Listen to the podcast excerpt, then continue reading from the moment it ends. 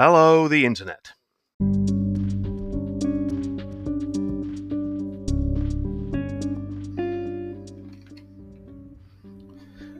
The following story takes place in the 26th century, seven or eight hundred years after the events of the short story Malachi's Gambit in my first short story anthology, and about 1300 years before the events of the final fall of man. It is centered around a Blaran thief and escape artist who would one day become a criminal folk hero named Grendel's Grief.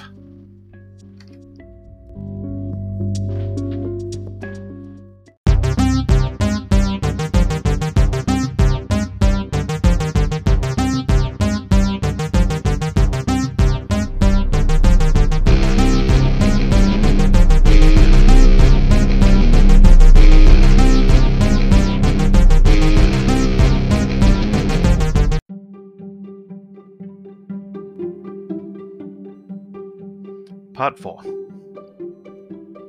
They were actually sisters, Molran and Blaran, although how they'd managed to maintain that dynamic was a very old and deeply hidden secret. Provenance circa 11th century was a high ranking and well connected Molran of a truly ancient Mygoni family. Her sister was named Babellum Voom and had been since her switch to the Blaran species. She occupied a similarly lofty position in the Blaran Corsair underworld, as her sister enjoyed in the Molran fleet. Somehow they managed to maintain their respective positions in each world, and that was maybe the scariest thing about them. Well, it was in the top 10 scariest things about them. It was difficult to place their ages, and Grief knew from myth and folklore that it was dangerous to even try. They were both between primes, almost certainly second and third, because they had been around too long to be between first and second. But they weren't faded out by the long years between primes that usually made Molranoids old. They were straight, strong, vital, and full of calm confidence, the security station might have been their own private living quarters. Babellum Voom was practically unchanged from the Molran baseline, aside from a jagged articulation in her ears that made them resemble bat wings far more than the standard webbed appendages, and a faint shadow of patterning, dark and light, on the skin of her face. Grief had heard that something had happened during Voom's selection of her specific Blaran augmentations. Nobody dared speak of it. Nobody knew what her change was supposed to signify. Everybody who'd known had been killed. Anybody who asked disappeared. Provenance circa 11th century didn't just adhere to the Molran baseline, she practically was the Molran baseline, definitive and superlative. It was entirely possible that if she changed the coloration of her earwebs or the length of her fingers, the rest of the species would slide a negligible but notable distance towards the abnorm end of the spectrum. She didn't occupy any known rank in the fleet, but she was an authority figure on planet and world ship alike. Voom stepped into the cell next to Grief's and seated herself placidly, and a brief flickering of the lights indicated that her cell's front wall was sealing, although it remained transparent. The bunkle lockup was a standard chrysanthemum security system. Two rows of cells facing one another across an access corridor, the rear walls constructed of solid hull plating and affixed with a bench that extended through each row. The bench had a small toilet fixture for each cell. The dividing walls between the cells and the walls facing the corridor could be adjusted to be seen through and heard through, while remaining quite impregnable. The gaffer had left all possible walls this way when he departed, as if to highlight the fact that Grief was the first and only troublemaker on the entire station, at least until the Wicked Sisters had shown up. Provenance circa 11th century stood in the aisle between the cell rows. Both pairs of arms folded, and her nostril slits pinched tight, every inch a law abiding Molran ensuring the incarceration of two Blaran ne'er do wells. Her calm faced sister was casually folding something that looked like a small, very dead furry animal between her lower hands. For a short time, this silent tableau endured.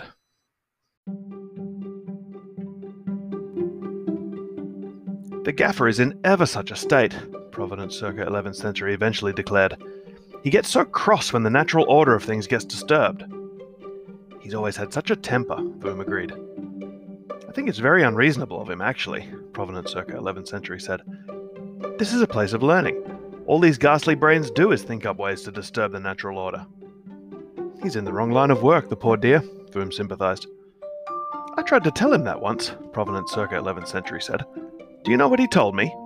Her voice shifted to a very good imitation of the gaffer's ponderous diction. Someone's got to keep an eye on them, circa. She tittered. Well, he's right, Voom said. Stupid people can more or less take care of themselves without supervision, as long as you keep all the sharp things on a high shelf. It's the clever ones you have to watch. Did the gaffer actually call you Circa? Grief asked. He told me not to be familiar. Of course he did, Provenance circa 11th century said kindly. You've hardly earned it, have you, dear? I have not, Grief inclined his head. I appreciate you seeing me. Goodness me, who's seeing you? Provenance circa 11th century retorted with a wave of her upper left hand. I'm here to make sure my sister is treated fairly while we wait for the Thursheim authorities to come and deal with her. She's a dreadful criminal, you know, my sister. Hello, Voom said cheerfully. Hello, Grief replied, his voice sounding faint in his own ears. What's that? He pointed at the furry scrap in her lower hands. It's an ice mink, Voom explained. It's skin, anyway. Nasty little buggers they are, native to Thursheim, but a bit of a pest when they get up into the orbital stations and start breeding and chewing on the conduits. Toughest leather I've ever worked with, but if you cure it in just the right way, it's wonderfully soft and durable.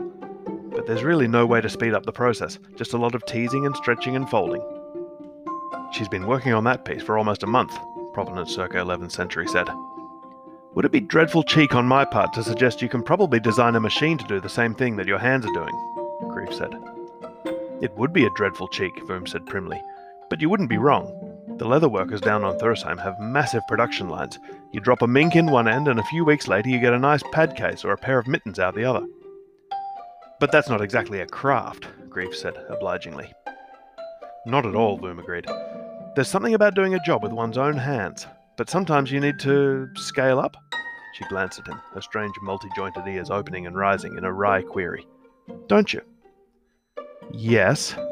Grief spotted the analogy, which admittedly they were laying on almost heavily enough to be insulting. Sometimes there are just too many ice minks for any one person to make into mittens, and so the best idea is to call upon people who are very good at making ice minks into mittens and hope they'll be able to help. Also, there are those pesky animal rights groups who are trying to save the ice minks because they like it when the ice minks get into the power conduits and chew on stuff. Some people just refuse to believe ice minks are a pest, Voom sympathized. It's my hope that you agree with me, Grief said, that ice minks have gone beyond simply being a pest, and the sooner they're all turned into mittens, the better. If we come out of this as joint owners of an actual ice mink mitten factory, Babs, I shall be very put out, Provenance circa 11th century warned. My sister is very concerned, Voom explained. You know that taking on a group dedicated to the preservation of a cute furry little animal, well, you understand, it just doesn't look good. I think I'm still following, Grief said, although it's getting more and more difficult to connect it to the lucrative field of mink farming without thinking that it might actually be a pretty good investment. The Molran fleet and Astrocore would like to get their hands on something, Provenance circa 11th century said. And if they do, they'll be in a position to look the other way if the Gazor Major Syndicate were to run into trouble, you, of course, would not be involved in any way, either with the acquisition of said thing, or with any trouble that might befall the Gazor Major Syndicate. She reached into her greatcoat and pulled out a small control pad. Babs, tell him. I was telling him. He was getting lost. Tell him in little tiny words, Provenance circa 11th century advised. She frowned at the controller in her hands. I'm going to close off the sound transmission to the corridor, just in case you criminal sorts have anything to say that I shouldn't hear, she added, and pressed a button. There, I shouldn't be able to hear you now, she went on, raising her voice a little. Yes, but we can still hear you, Circa, Voom said, her mouth and hand movements exaggerated. You'll still be able to hear me, but I can't hear you, Provenance circa 11th century boomed. Is this how you've maintained the distance between your respective worlds for all these hundreds and thousands of years? Grief asked. Disappointing, isn't it? Voom said. There's something I want you to steal for us.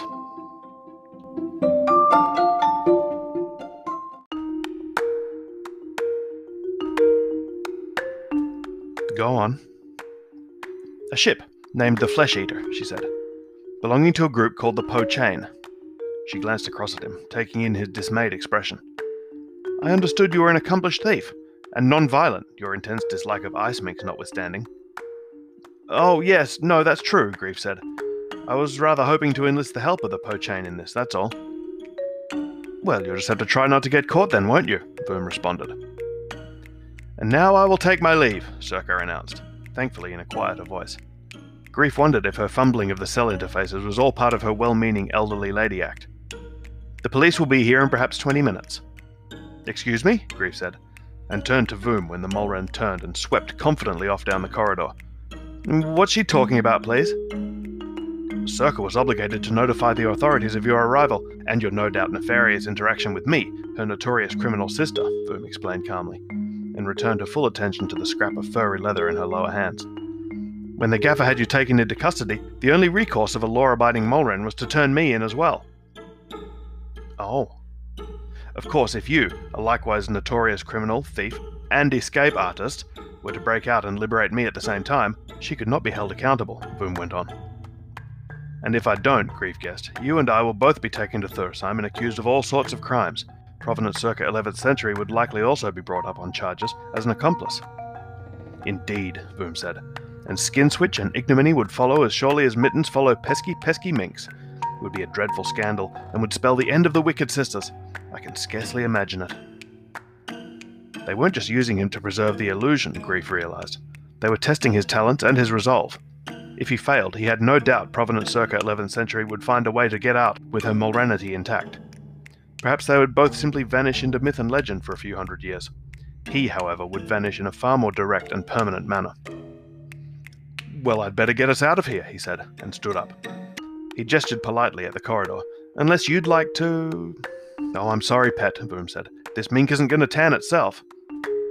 Of course. Grief stepped over to the still invisible seam between the transparent wall panels and probed at it delicately with his fingers. He wanted to break out of the cells without having to take off his security sheath if he could. Not because he was shy, but because it would be more impressive. After I steal this uh, flesh eater, I hope I'll see you and your sister again, he said as he worked. Oh no, we'll make arrangements, Voom said. Our people will be in touch with your people, that sort of thing. I'm not sure I have people, he admitted. Oh, you simply must get some people grief, Voom insisted. They're ever so useful. I'll have to look into it. He crouched, feeling for the floor level seam and the tiny ridge of the polarity transformer. Yes, a few strategic pinches in the transformer, and it would short out in an attempt to make the already transparent panel transparent again, and that would trigger the emergency lockdown. At first glance, that was worse than the current situation, but in lockdown there was a second short out he could force on the toilet. It was all a bit amateurish, and there was a non zero risk that the toilet system would regurgitate sewage, which would be extremely embarrassing. But he was certain the security system's waste tanks were as empty and spotless as the cells themselves. Even so, if I prove to be an asset, I hope we might continue our collaboration and build on a possible alliance. Oh no, dear, this is just a cameo, Babellum Voom told him apologetically. You couldn't afford us for your whole story.